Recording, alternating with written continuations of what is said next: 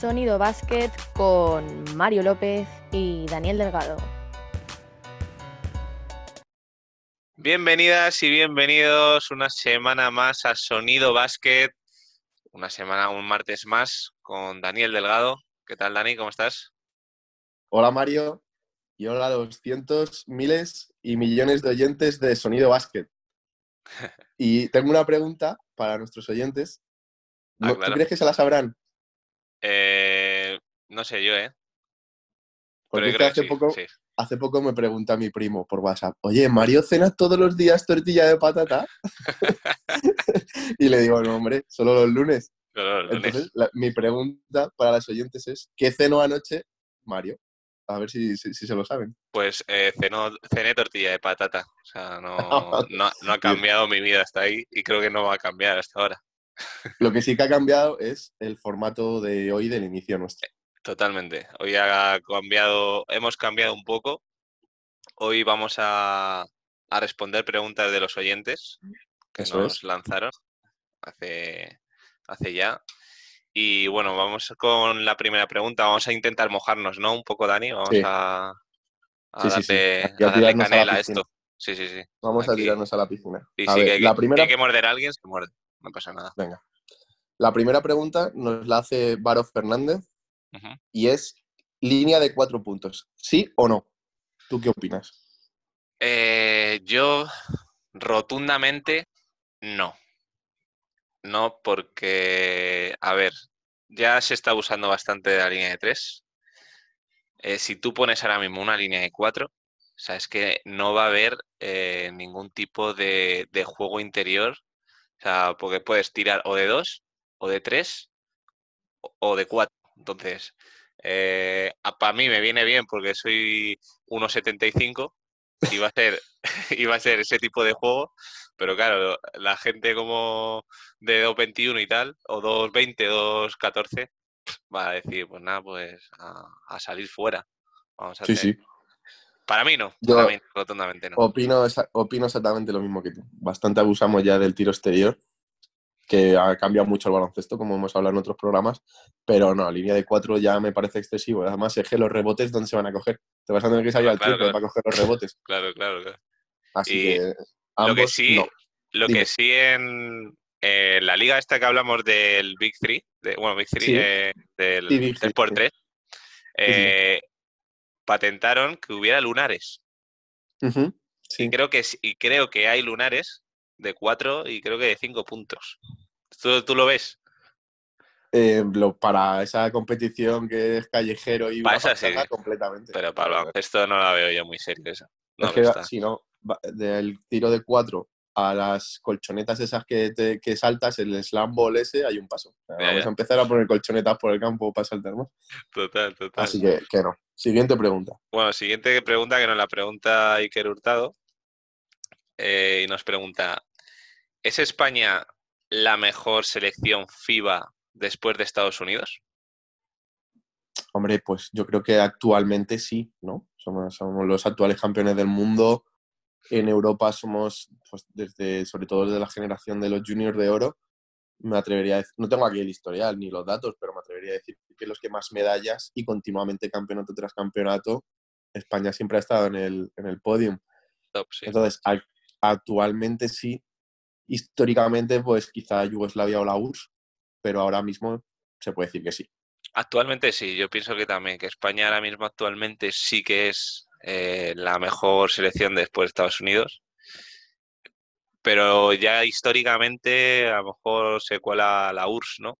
Claro, eso, La eso no tiene- había Ser, bueno, Serbia es Teníamos que muy hablar- nueva. Te- teníamos Sí, sí, hablar. perdona, Mario. No, no, teníamos No, que hablar. que me- sí, que me he anticipado, pero eso va a ser otra pregunta, va a ser otra pregunta. Ah, vale, pues nada está. Pero vamos, los dos estamos de acuerdo con, con esto. Sí, yo creo que, a ver, en cuanto a generaciones que ha dado, eh, y encima ahora que tampoco está una generación que se diga que es la leche y somos campeones del mundo. Sí, Ah, claro. Yo creo que Para mí, fue no sorpre- vamos. para mí fue sorpresa el Mundial del año pasado, pero joder, si lo han ganado, por algo será. Sí, sí, sorpresa para muchos. Y, Claro. y además que no solo sorpresa España, sino que también Argentina. O sea, son Sí, también, también. total. Siguiente pregunta. Nos Venga, pregunta Dani Batres, Ajá. Wade o Melo. Wait. Wade. Wade. Vale. La... ¿Dices por qué? ¿Dices motivo?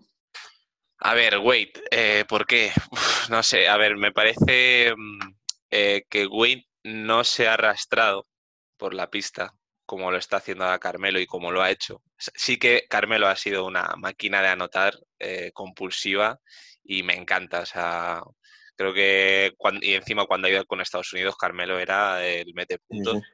eh, meter 25 y con la gorra. Pero yo creo que Wade, pues el anillo con, con Miami, eh, sin LeBron eh, y demás. Luego sí que a, a mí me hubiera gustado que se hubiera quedado en Miami, pero bueno, ese periplo en Chicago y tal. Pero yo creo que Wade, ya. ¿Ves? Ahí Wade, pues sí, lo que hablaba de Carmelo, ahí a lo mejor se arrastra un poco, Sí, bueno. pero, pero LeBron es LeBron. este último año en Miami, o sea, no ha estado nada mal. Pero Sí, sí. no sé, yo me quedo con Wade, me gusta más y no sé, como, ju- como jugador me gusta mucho más. Yo opino como tú en cuanto al jugador, me quedo con Wade para tenerle en mi equipo, pero disfruto más viendo a Melo. Hmm. Me ha gustado más el estilo de juego de, de Carmelo. Me ha parecido un tío súper elegante. Eh, ese tiro de. Mira, uno de los tiros de dos que han desaparecido. Carmelo era uno de esos. Un anotador compulsivo y sí, me, me- me gustaba más Carmelo que Wade, pero como espectador. Para tenerlo en mi equipo, o sea, Wade es más. No sé si más competitivo o no, pero creo que ha demostrado ser más importante que, que Carmelo. Y que en los momentos finales siempre ha estado ahí. En los momentos importantes de partidos importantes. Porque Carmelo ha, ha anotado mucho sobre la bocina para ganar, pero Wade, joder, ha sido MVP de las finales. Sí, sí. Entonces, y siendo, que lo hemos hablado más de una vez, de las dos superestrellas así de la NBA que, mm, siendo, obviamente no voy a decir yo que eran malos, pero que me aburrían para ver, Paul Pierce y Dwayne Wade. Nunca me han entrado por los ojos. Y Wade me, me pasa, pero me quedo con Wade antes que con Carmelo. Sí, total. O sea, imagina, yo me hubiera imaginado siempre, y, sí- y creo que nuestra generación siempre lo ha querido, ver un Carmelo Lebrón, en el mismo, que lo hemos visto en Estados Unidos. Pero yo a mí, Mm. a mí personalmente me hubiera gustado, y además creo que se habló en, un, en una temporada que Carmelo y, y Lebrón Y estuvieran LeBron. Podrían haber jugado juntos, sí. este- Y Chris Paul también. esa generación del 2003. Y Chris Bosh. Draft. Vamos Eh, con la bueno, última la- pregunta. Última pregunta. Eh, la pregunta la lanza eh, Miguel García y es ¿cuál es nuestro pronóstico para el campeón de esta Liga CB que ya hablamos? ¿Quién va a ser nuestro pronóstico del próximo campeón de la Liga CB? Liga CB que da comienzo mañana con el formato nuevo del que ya hablamos. Exactamente. Pues a ver, Vamos a estaríamos locos, Vamos a mojar. estaríamos locos si no dijésemos Barça y Madrid, lógicamente. El que, el que diga lo contrario, pues que se juegue su dinerito y apueste. Si es tan valiente. Sí, pero es que Pero con, este, pero esta claro, situación- con este formato, claro. con este formato que es liguilla a partido único entre seis equipos, eh, dos grupos de seis, luego semifinales y final también a partido único, puede ganar cualquiera, ¿no? Eso es, pero es claro, eso es un topicazo del deporte, lo de puede ganar cualquiera. Ya se ha visto en las últimas eh, copas del Rey que abusan Madrid y, y Barça. Entonces, yo me atrevo a decir que a ser al partido único, el Real Madrid tiene más base que el Barcelona, ya lleva más, tiene más experiencia en cuanto a jugar en- con el mismo equipo. Y ese gen ganador que al Barça todavía le queda por construir. Entonces me, me voy a ir a lo fácil y voy a decir el, el Real Madrid como campeón de ACB. Bueno, pues No yo, veo otro- sinceramente no veo otro equipo. yo no voy a decir ni Madrid ni Barça. Yo Pues creo que va a haber, yo creo ¿Cuánto que vas va a a haber apostar? sorpresa. Dos euros. Eh, apuesto todo lo que tienes en tu cartera. Joder, te ibas a ganar mucho, ¿eh? Apuesto todo tu dinero. Apuesto todo tu dinero a que gana el Morabank Andor, la liga. Vale, vale. No sé. No sé, ha- habría que mirar la cuota del de Rey. Igual está a 35 euros por euro apostado. Pues mira, me llevaría 35 porque no apostaría más de un euro. Así que bueno, pues. ¿cuánto Me invitarías, a, me el- invitarías a un Burger King o algo así. Joder, claro que sí. Hombre. A un burrito. Claro. Más de burritos. Eh, pues bueno, a- han estado muy bien las preguntas, me han gustado. ¿eh? Sí, tenemos, más que iremos, iremos Sí, respondiendo. iremos. O sea, si alguien tiene más preguntas, que nos las dejen en Instagram y nos ayudaría para continuar con, con los temas aquí en nuestro programa. Pues nada, vamos con el 2 contra 1, Vamos. que hoy tenemos personaje especial.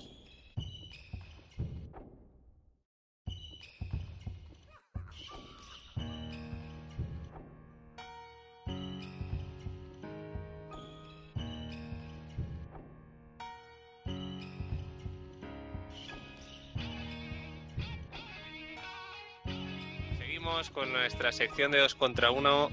Hoy con nosotros Pedro Bonofiglio, speaker del Real Madrid de baloncesto, narrador de, eventos deportivos. ¿Y qué tal, Pedro? ¿Cómo estás? ¿Qué tal? ¿Cómo vais? Pues aquí estamos eh, sufriendo esto, pero bueno, eh, tratando de, de que el tiempo pase y que solamente sea un día más, pero sobre todas las cosas que sea un día menos, ¿no? Total.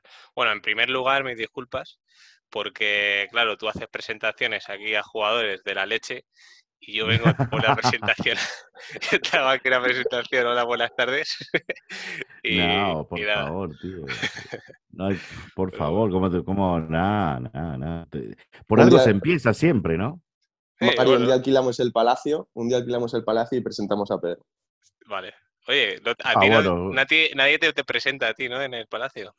No, no, no, no, nadie, nadie, nadie. Eh, la, la única vez que me presentaron en el Palacio fue cuando, bueno, cuando hice eventos NBA. Eh, bueno, hice hace 11 años que hago eventos NBA aquí en España.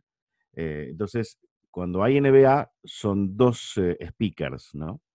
Entonces, eh, él es el maestro de ceremonias y yo soy el MC, ¿no? Eh. El de entertainment y eso. Entonces, ahí sí me presenta mi amigo Eddie, eh, que me presenta un chico que, señor, ya, que es- para mí es el número uno, eh, catalán, y que tiene una empresa ahí de, de, como es de traducciones simultáneas. Si, si, si, vos, si tú ves, por ejemplo, alguna estrella de Hollywood que viene a España, el traductor oficial siempre es él, Eddie. Vidal. Eddie Vidal. Es un gran, Buen es trabajo. un gran- un hombre nacido, Buen nacido en. Estados Unidos, sí, sí, pero con padres españoles, eh, nació en Washington y, bueno, en su momento eh, iba a la universidad en Washington, siempre aprendió bien a hablar el castellano, aunque su idioma materno es el inglés. Eh, entonces, con 18, 19 años, de repente el Barça descubrió que tenía un hijo de españoles de 2 metros 5 estudiando en una universidad de Estados Unidos. Entonces se lo trajo a Barcelona, a Eddie, jugó, no era muy bueno, mm, él lo mismo lo reconoce, eh, no era muy bueno, pero tenía un tamaño fantástico para jugar al básquet.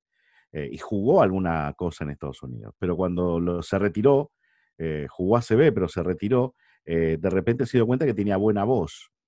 Entonces, para mí es una voz fantástica, lo hace muy bien su trabajo y además es traductor simultáneo de inglés. Cuando viene Brad Pitt, eh, cuando viene cualquier eh, artista, acá tienen Zeta Zeta Jones, cualquiera de estos, el, el traductor oficial es Eddie. Así Es que él. ha, eh, ha sido el único que me ha presentado a mí. Así que- Bueno, no está mal, es un lujo que te presente. ojo, ¿eh? Oye, Pues bueno, sí. Pedro, eh, cuéntanos un poco, porque creo que tus inicios fueron en la radio, ¿no? Sí. Eh, ¿Hacías algo de deporte, o sea, o hacías radio Yo simultánea? hice de todo, Sí, hice de ¿no? todo, hice de todo. Eh, a ver, eh, por no sé por dónde empezar, ya, yo soy muy viejo, quieras. chicos, o sea, yo soy muy viejo. ¿Hiciste algo de baloncesto? O, o Sí, claro, claro, Ujú, claro, claro. Sí, sí, sí. Yo empecé en la radio con 15, 14 años. Eh, tenía 14 años de edad y acompañaba, acompañaba a mi padre, eh, porque mi padre era jefe de locutores en la emisora donde vivíamos, ¿no? Donde yo nací, que es San Nicolás de los Arroyos, en Argentina. Entonces, mi papá era jefe de locutores, entonces yo, mm, algunos días en la semana, me dejaba que lo acompañara, ¿no? Entonces estuve, estaba toda la tarde ahí grabando en la otra, en el otro estudio que había, aprendí a grabar eh, con cassette, con pletina, ¿sabes? O sea, había vinilos, eh, ponías la aguja, subías el volumen y le podías dar a play rec en una casetera y te grababas, ¿no? Entonces yo practicaba así.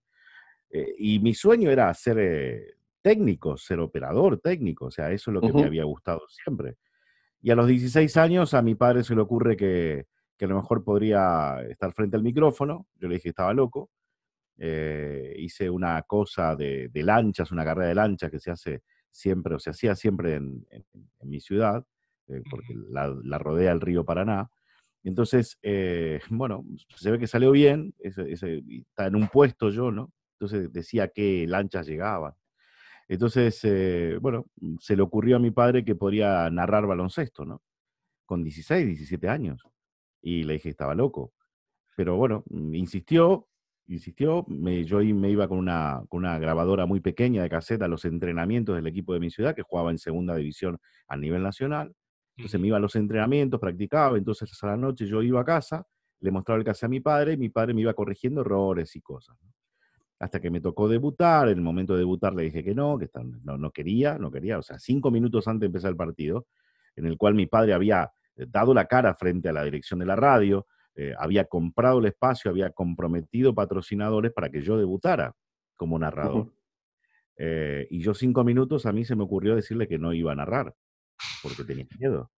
La presión era monumental. Entonces mi padre me dijo, mira, vamos a hacer una cosa, tranquilamente, te sientas, te pones los cascos y narras, porque si no te rompo la cabeza. tranquilamente. Y tuve que narrar, ¿viste? O sea, tuve que narrar. Y, y, narró y, bueno, eh, comentaba rugby también, porque de la radio, o lo que estábamos cercanos a la radio, era el único que jugaba al rugby. Entonces, bueno, entre el rugby y el baloncesto fui tirando y siempre fue baloncesto. Hasta que, hasta que me vine a España, siempre fue baloncesto. Siempre, siempre. Yo me vine a España, eh, eso fue en el 86, 87. Yo me vine a España en el 2000. O sea que 13 años narrando baloncesto en Argentina, en la televisión, en Radio Nacional, en Tex Sports, eh, bueno, en un montón de, cadenas, de canales de televisión. Eh, presenté un programa eh, de, informativo de básquet a nivel nacional y te podría decir a nivel americano, este, que se llamaba Básquet de Primera, que lo hacía con un compañero David Carlín.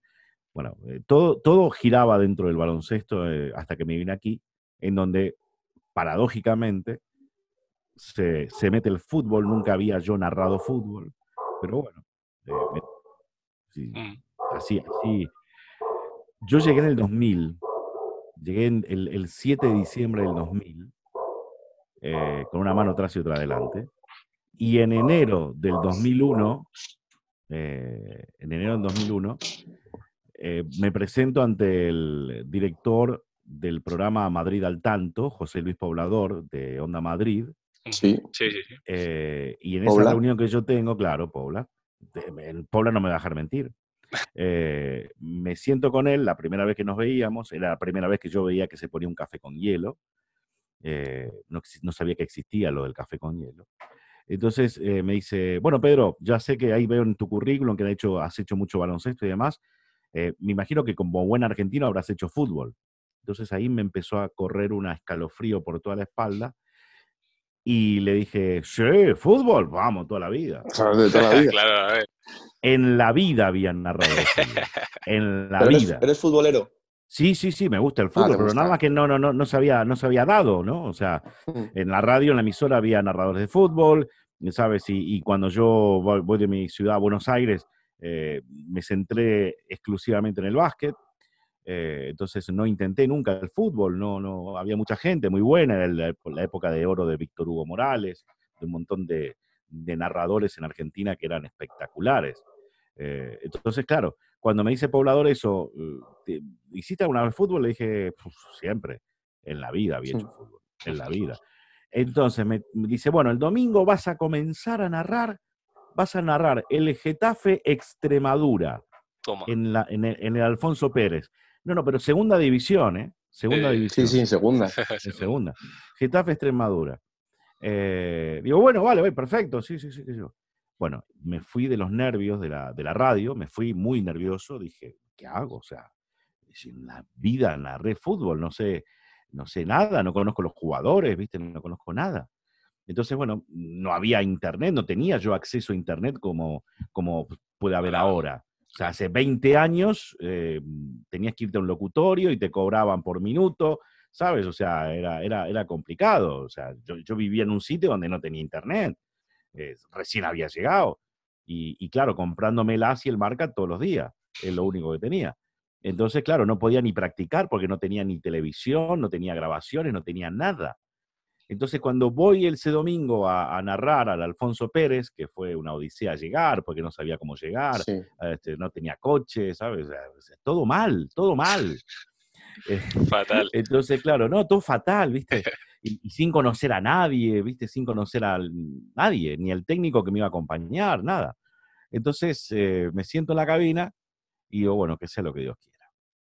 Eh, Que me pusieron el micrófono, me pusieron los cascos, digo, que sea lo que Dios quiera. Y narré. Yo pienso que ha sido el, per- el peor partido que he narrado en mi puñetera vida.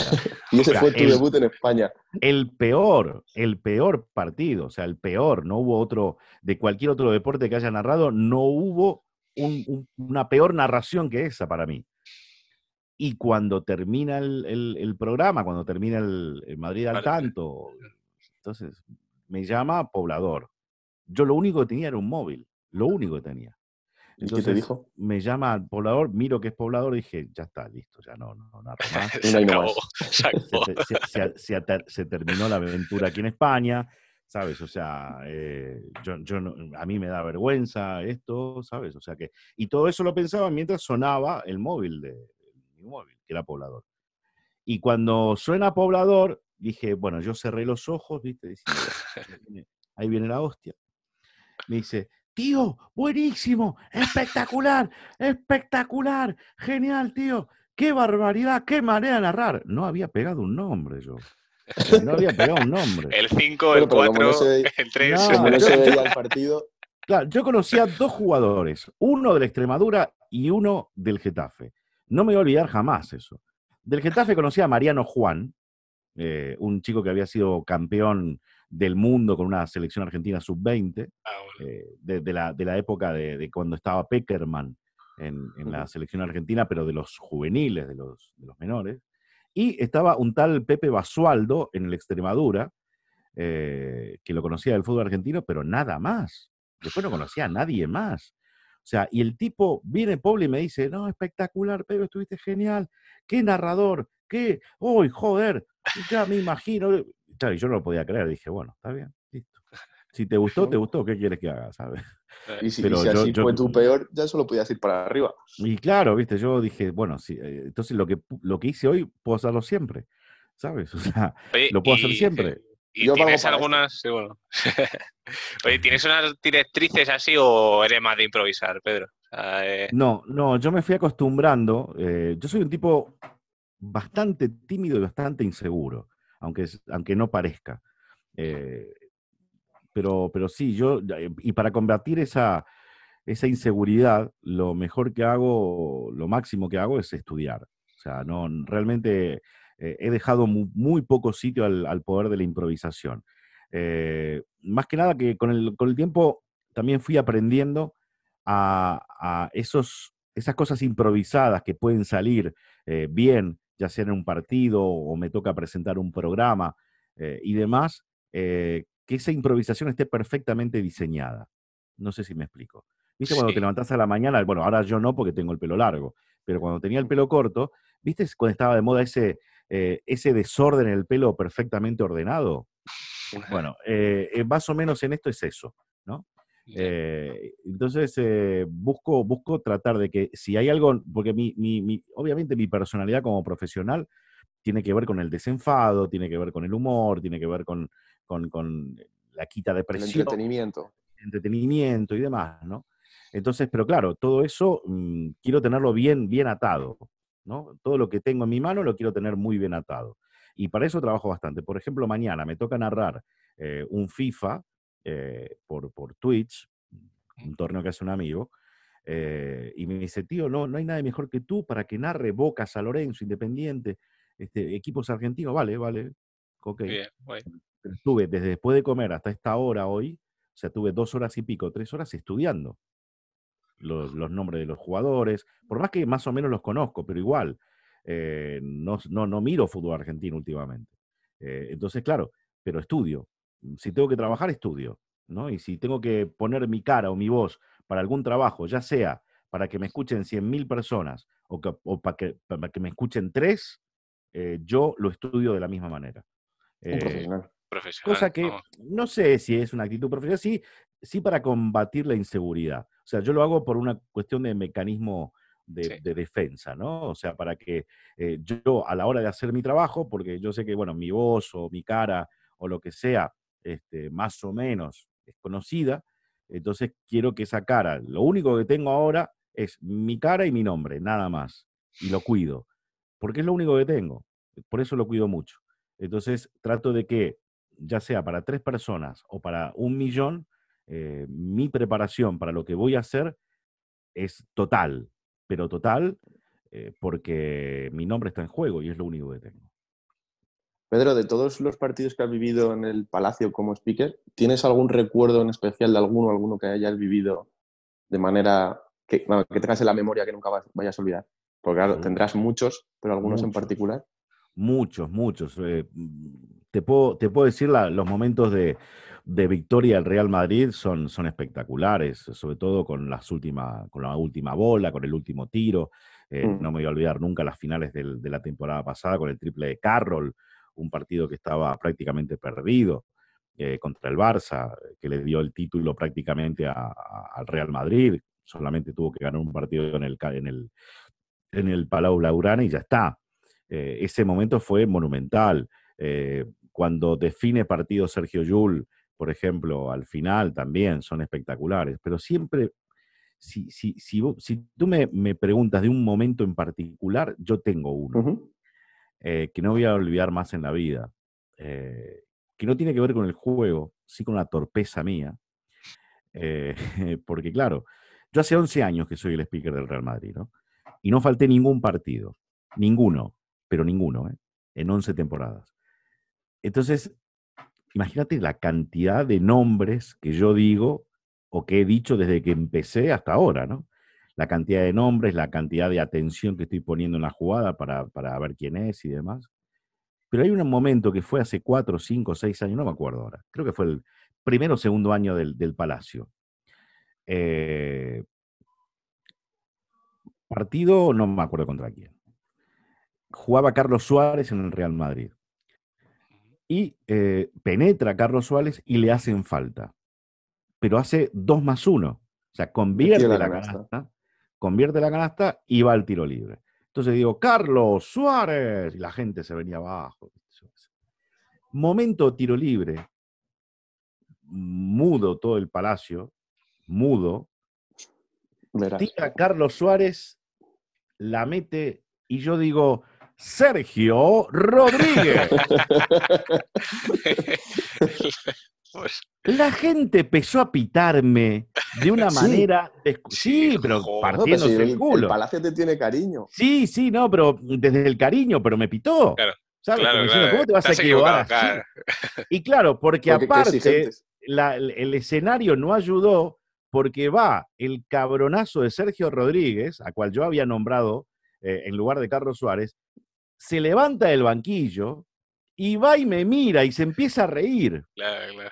El chacho. Entonces, claro, todo el mundo lo tomó a cachondeo, ¿no? Eh, y entonces la gente pitó, pero por una, por una cuestión de cachondeo, ¿no? No, no porque Sí, me- sí, sí. ¿sabes? O ¿Te lo sea, tomaste a mal? No, no. no, no, no, para nada, porque me, me empecé a reír. Entonces, mientras seguía el juego, yo me puse de pie, junté las manos, me agaché como perdón. diciendo perdón, viste, a los cuatro lados, hice el giro de s- 360 grados y la gente me, me aplaudió, se empezó a reír, ¿no? Pero bueno, ese, ese, ese, ese, ese momento no me lo voy a olvidar más. O sea, no me lo voy a olvidar más. Eh, Es curioso, curioso.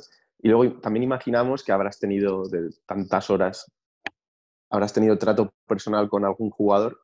¿Cuál tienes que te vas a llevar tú como recuerdo, pero de buena persona en vez de buen jugador? que te haya marcado Pues- más por su persona. Pues mira, yo eh, como filosofía trato de evitar eh, la cercanía con los jugadores. La trato de evitar. ¿Y Por eso, una cuestión ¿Te puedo preguntar por qué? Sí, sí, sí, claro. Por una cuestión profesional. Eh, ellos son los jugadores, yo soy el speaker. Eh, yo puedo entablar una relación y, y, y ser perfectamente normal con cualquiera. Eh, pero creo que de cara a lo que es la galería, creo que no está bien. Creo Me que... resulta curioso, perdona que te corte, Sí, sí, por- sí, sí, porque no eres periodista, tú no les juzgas si han jugado bien, si han jugado mal, Pero si lo he están sido entrenando bien. Pero lo he sido y no sé si algún Ya. día lo volveré a hacer. ¿no? Vale, Entonces, me parece que de cara al público y demás, yo puedo saludar a Campazo, a Sergio Yul, a Felipe Reyes, eh, cruzar dos palabras, reírme, pero ahí se terminó.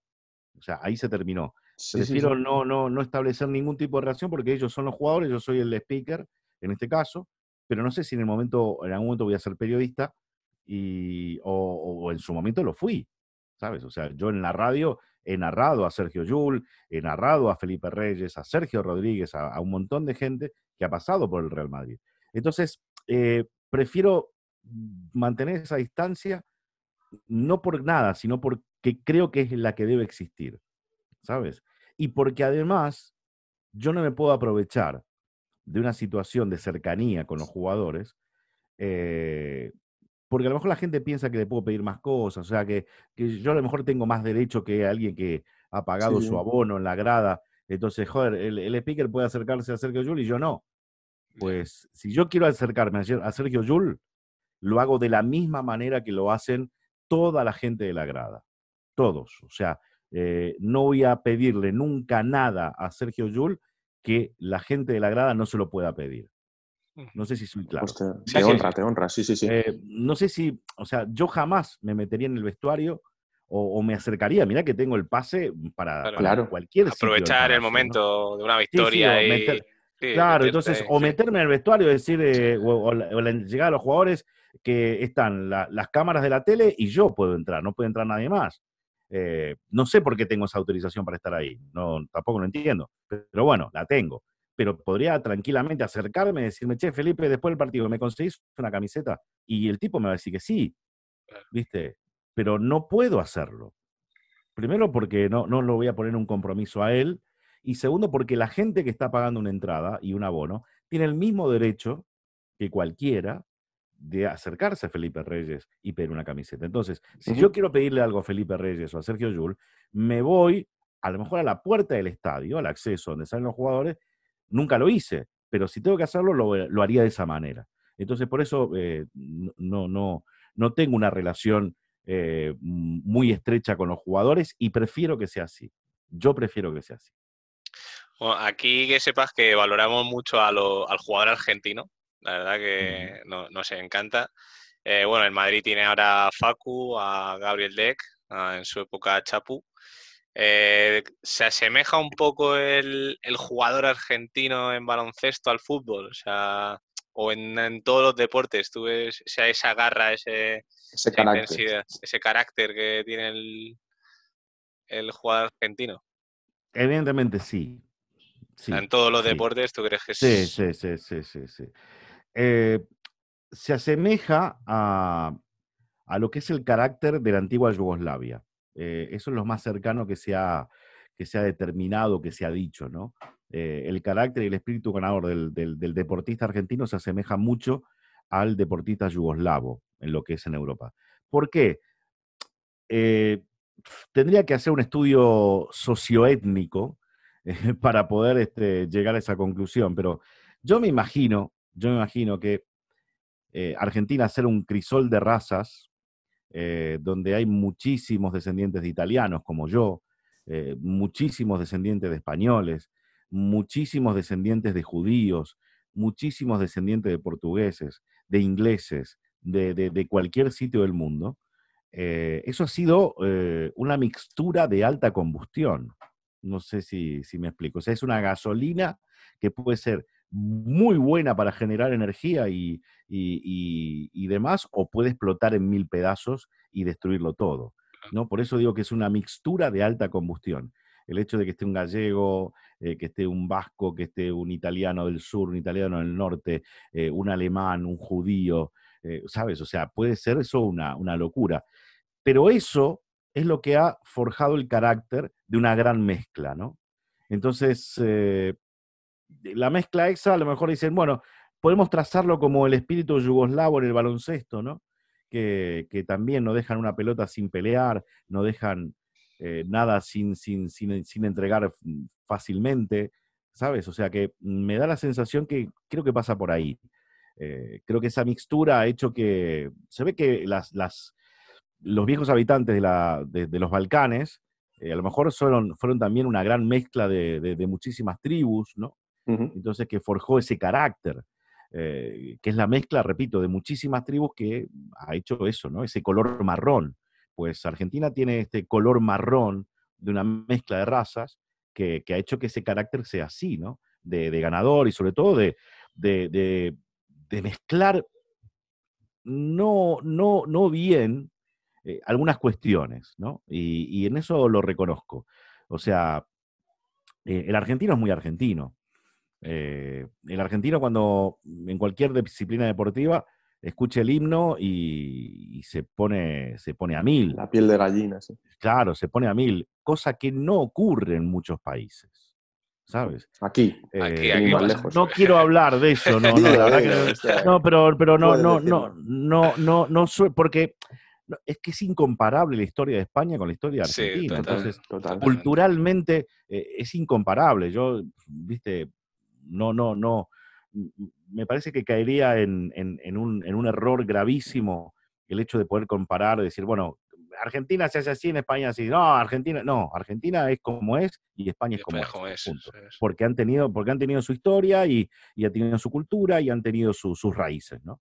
Entonces, pero el argentino, con la bandera, con, el himno, con lo que significa ponerse la camiseta de la selección argentina, eh, es, es muy serio, es muy serio. Hay una anécdota. Eh, yo no sé si tenemos tiempo, porque igual esto se. Todo el que quieras. Si, si, si me pongo a contar cosas, ¿viste?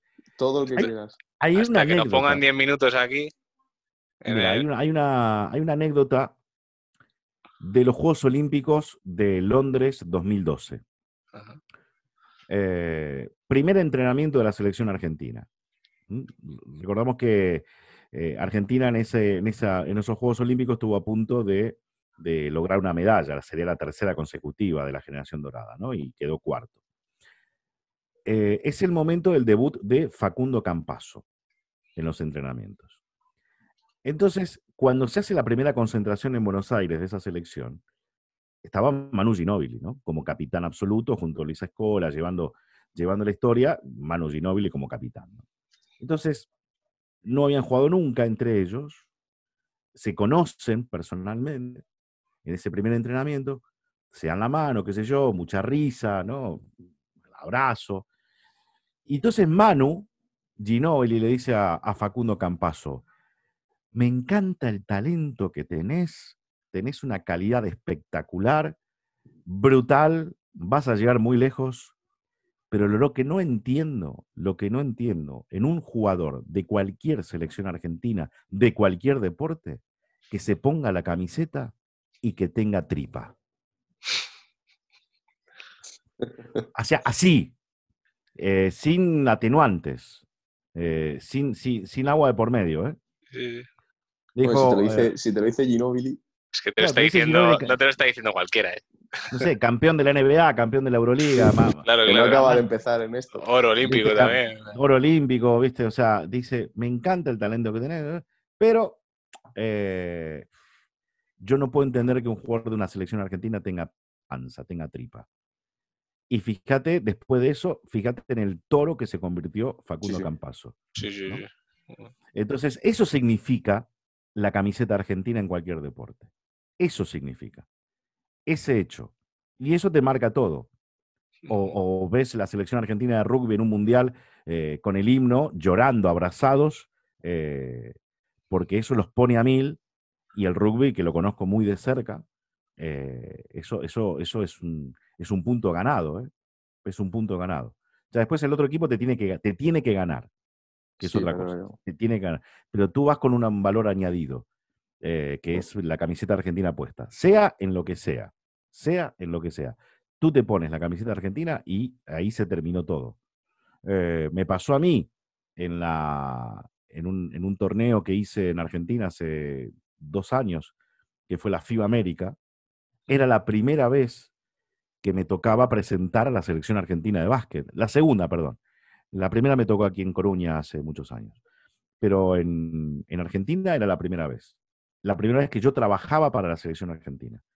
Y es como, mm, es como si me hubiera puesto la camiseta argentina en ese momento. Y esa sensación y esos valores los, los pude probar con mi piel.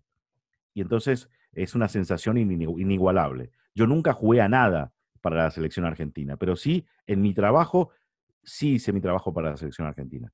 Y lo mismo que sienten los jugadores es lo mismo que he sentido yo cuando me tocó coger el micrófono y presentar a la selección argentina. Pues personalmente me dais bastante envidia. Y durante, en los anteriores programas hemos hablado de- sobre nuestros quintetos favoritos, según la posición, Mario y yo, y ha salido mucho argentino. Mario dijo a Ginóbili Y y al Chapu, y yo dije a Escola, y también recordé a Pancho Hasen, que somos del Estudiantes, y. Pancho Hasen es mi jugador favorito de- del Estudiantes. De todos los Anda. argentinos que han pasado por aquí por ACB, ¿cuáles son los que más has disfrutado viéndoles jugar?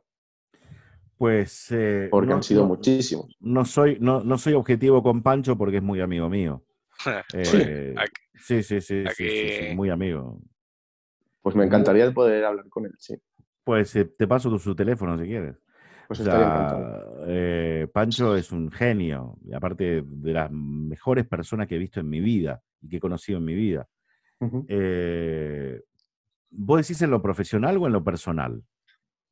Como- ya que has como dicho jugador, personal, pues en sí, lo personal. como personal, y sí. con- Por Lo ejemplo, que- bueno, también soy muy amigo de Pablo Prigioni, es más, yo cuando vine eh, me quedé algunos días en su casa, eh, en, en Fuenlabrada, cuando jugaba en Fuenlabrada. Este, yo me quedé en su casa y dormí en su casa porque, bueno, me, me ofreció la oportunidad y, y porque yo a Pablo Prigioni lo conocía porque jugó en el equipo de mi ciudad, o uno de los equipos de mi ciudad, que es Belgrano de San Nicolás. Ahí debutó. Soy muy, muy amigo de su primer entrenador. Eh, de Juan Espil me parece un- uno, uno de los tiradores más exquisitos, elegantes y letales que he visto como jugador, ¿no? Juan Espil me parece eh, con una mecánica de tiro perfecto, pero perfecto, y absolutamente letal, pero letal. Eh, apareció el cartelito, ¿no? De, Sí, del tiempo que queda, ¿no? Bueno, sí. si quieres, repite después el enlace, yo no tengo problema. ¿eh? Eh, pero bueno, lo de Juan me parece también fantástico.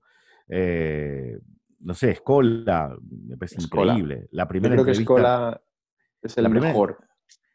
la primera entrevista que le se le hizo a Escola en la televisión argentina con 15 años se la hice yo. Con esas eh, futuras promesas del baloncesto argentino. Él jugaba en Ferro. eh, él, él es hijo de un ídolo de- de- del baloncesto argentino, ¿no? Eh, entonces, una de las promesas más importantes que había era Luis, ¿no? Entonces, la primera entrevista que le hacen en la televisión se la hice yo. Se la hice yo. Y es más, el otro día cuando vino de, como es de, vino con Milán, que no, no- hace mucho que no nos veíamos, sale del túnel, viene, me da un abrazo. Dice, ¿qué hace, Pedrín? ¿Cómo está? Yo pensé que la primera entrevista te la hice yo, nene. ¿Te acordás? Le digo, le digo, ¿te acordás? Y aquí estamos. ¿Cómo te acordás? Co- Dice, dice, ¿cómo, no, me- ¿cómo me voy a olvidar? Dice, si, si estaba cagado de miedo cuando viniste tú. Eh, Eh, así que bueno, eh, bueno, podría nombrarte a todos, a todos. Yo soy de Ginobili, ¿eh? Tengo que decir que yo soy de Ginobili. Pasa que, pero pasa que Dani dijo eh, que Claro, de los que hayan pasado de ACB. Ya, ya, ¿sabes? ya. Ginobili Manu no jugó hace. Claro, no Ginobili Euroliga, no. Euroliga sí. Ginobili no. Eh, Euroliga sí, sí, sí, Sí. sí, pero no, pero no ACB, ¿no? Bueno, pues Pedro, que muchísimas gracias por venir. La verdad que Nada. anécdotazas, nos lo hemos pasado muy bien. Y nada, pues aquí decimos bien jugado. que- Bien narrado. bien, bien narrado. Así que nada, Vale, muchas gracias. muchas gracias. Muchas gracias a ti, Pedro. No, nada, gracias a vosotros eh, por, por, el, por el ratito que me habéis hecho pasar, me la pasé muy bien. Es más, se me pasó volando. No, no, a Este, mí igual. Se me pasó volando, así que quiero agradeceros, quiero, quiero desearos muchos éxitos en, en este programa, eh, que es un podcast y, y que es el futuro, ¿no? Es el futuro. Eh, los podcasts, de este, la televisión online y todo eso, y creo que, que vosotros eh, vais por el buen camino.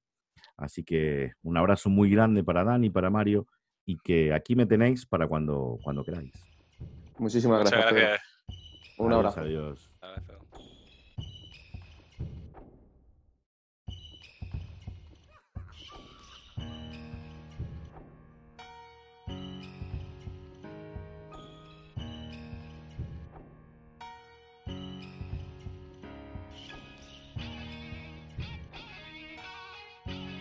Continuamos con otra eliminatoria de los playoffs de Sonido Basket, octavos de final.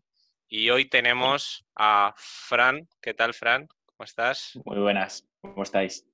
Y a Manolo. ¿Qué tal, Manolo? Hola, ¿qué tal, Mario? Aquí dispuesto a vencer a Fran. Eso es. Bien, bien. Queremos A mí no me da las buenas tardes. Hola, Dani, ¿cómo estás? Claro, joder. ¿Ah? Bueno, ¿Crees que como ya. a todas horas? Eso es.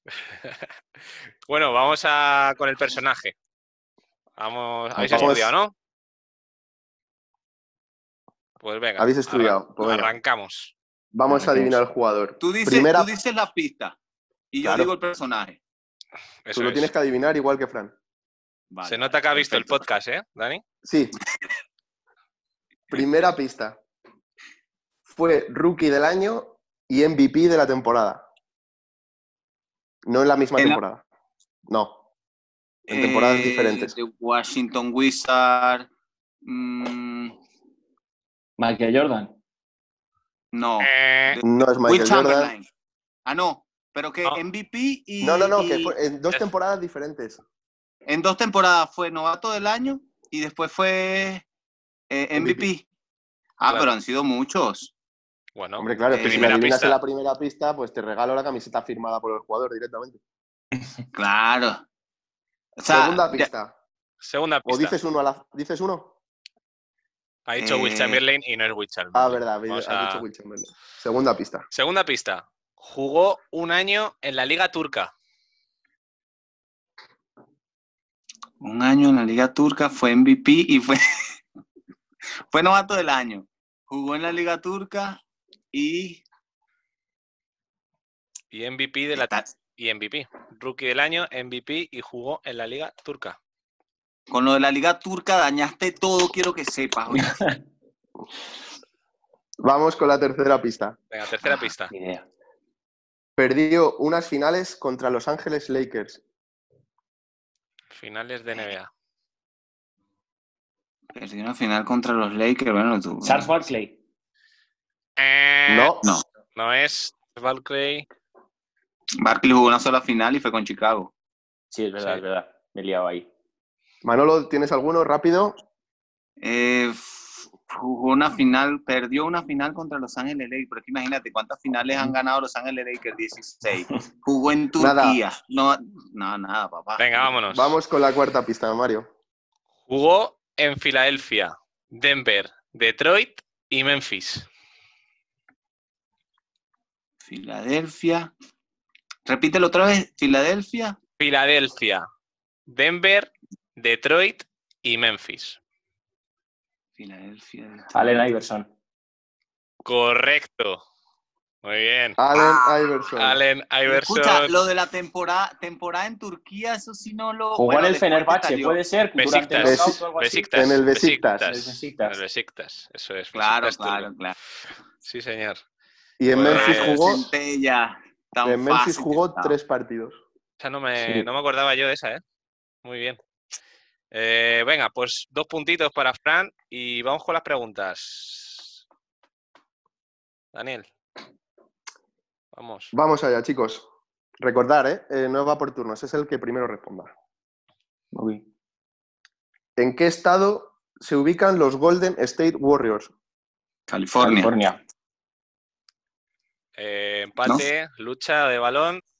No hay nada. Seguimos. Yo qui- quiero que sepas que lo dije primero. Ya, Pero lo que pasa es que, claro, como. hay un desfase temporal. Yo en este momento me encuentro en la República China y llega un poquito tarde. Sí, claro. lo dije primero. Eh, no, en Corea del Norte y te, y te han Claro, claro, claro, claro. Claro.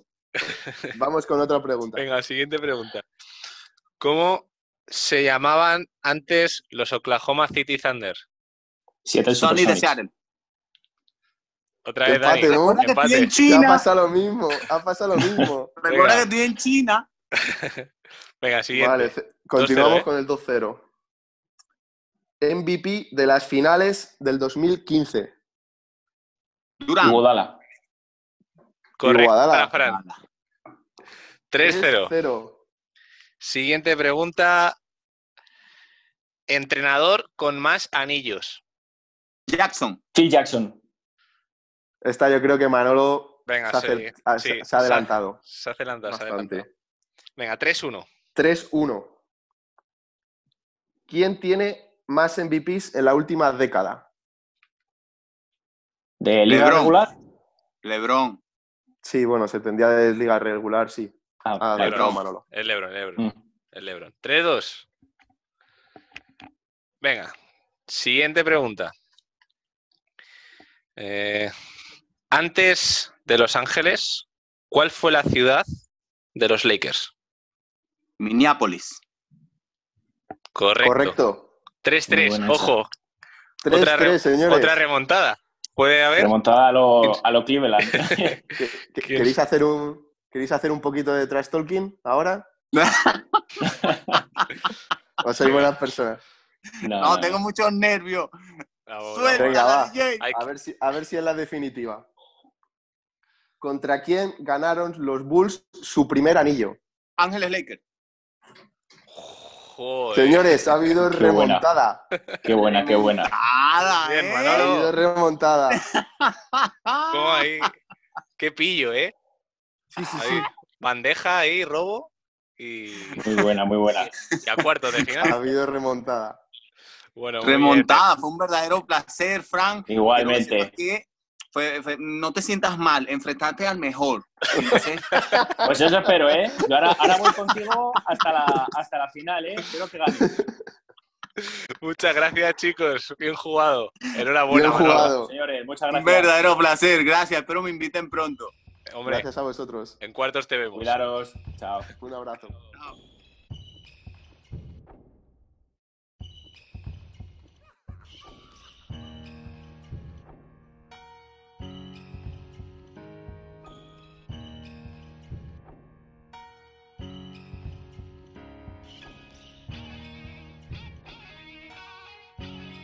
Finalizamos el programa de hoy con un nuevo juego, ¿no, Dani? Nos hemos sacado de la manga. Eh, El juego va a consistir, tenemos 15 millones cada uno. Ojalá yo a mí si me dan 15 millones, cojo y me lo... No cojo a nadie, me voy con 15, me voy con No 15 me veis el pelo. y ya está. Y una lista de jugadores que hay de cada fila, valen un millón, dos millones, tres millones, cuatro millones o cinco millones. En cada fila hay cinco jugadores. De los de un millón está Chris Paul, Ray Allen, Scottie Pippen, Kevin Garnett y Olajuwon. Los de dos millones, En la de 2 millones tenemos a Steve Nash, Allen Iverson, Kevin Durant, Charles Barkley y Bill Russell. vale, en la de tres millones tenemos a Isaiah Thomas, Dane Wade, Julius Erving, Dirk Nowitzki y Bill Chamberlain. Con 4 millones. Steve Curry, Kobe Bryant, Larry Bird, Cal Malone y Shaquille O'Neal. Y en la de 5 millones, los que más cuestan son Magic Johnson, Michael Jordan, LeBron James, Tim Duncan y Karim Abdul-Jabbar. Eh, bueno, venga, hoy empiezo yo, si te parece. Venga, dale. Elige. Eh, mi base. Mi base, eh, voy a tirar por 2 millones, voy a gastarme 2 millones y voy con Steve Nash. Me gasto 2 millones en Steve Nash. ¿Tu base? Bien. Mi base, el baratito, Chris Paul. Ah, o sea, que quieres un base barato, ¿no? Bueno, bueno. Sí, voy a reforzar otras posiciones. Mi escolta, Michael Jordan. 5 millones. Ya está, se acabó. No hay Mi más. escolta, Michael Jordan. Vale. 6 Bueno, ahí, millones. Llevo gastado. sí. Llevo 6 millones gastados. Yo llevo 7 millones. Mi alero, eh, me voy a gastar 2 millones y elijo a Charles Barkley. MVP, ¿eh? Yo también, yo también me gasto 2 millones y me quedo con Kevin Durant. Vale. Bien. Eh, la posición de 4, me gasto un millón y me lo gasto en Kevin Garnett. Mi 4 va a ser para mi jugador favorito con 3 millones, Dirk Nowitzki. Muy bien. Mi, y ya, pues, eh, nuestro, creo que es nuestro pivot, ¿no? Eh, Sí. De 4 millones, Shaquille O'Neal, que además a mí me sobra un millón. No sé si, si haces cuenta, yo creo que me sobra un millón. Así que me cojo me el con Shaq. y juego con 6. Tú has dicho a Steve Nash, ya son 2. Sí, Charles Barkley, 4. 4. ¿Quién más has dicho? Eh, Michael Jordan son 9. Michael Jordan 9, Kevin Ah. Garnett 10 y Shaquille O'Neal 4 exactamente. 14 millones. Pues fíjate, yo es que soy, sí, un sí. tío- soy un tipo ahorrador. Y ese milloncete, pues para irte a, a una playa paradisíaca. Claro, eh, lo he dicho antes. Cogía los 15 millones y me iba. Así que bueno, y mi pues equipo queda, mi equipo Bueno, queda pues, con Chris es. Paul, Chris Paul, Michael Jordan, Kevin Durant, Dirk Nowitzki y Shaquille O'Neal. Y si tienes narices, pues nada, les ganas. pues bueno, pues, eh, imagínate un partido de liga local de Alcorcón de estos dos, de estos dos equipos. Joder. nada, Pues de casi para verlo una y otra vez. Así que nada. Bueno, pues eh, terminamos eh, el programa de hoy. Y pues nada, Daniel, nos vamos contentos hoy. Cuéntame. Que nada, bien jugado. Bien jugado, Mario.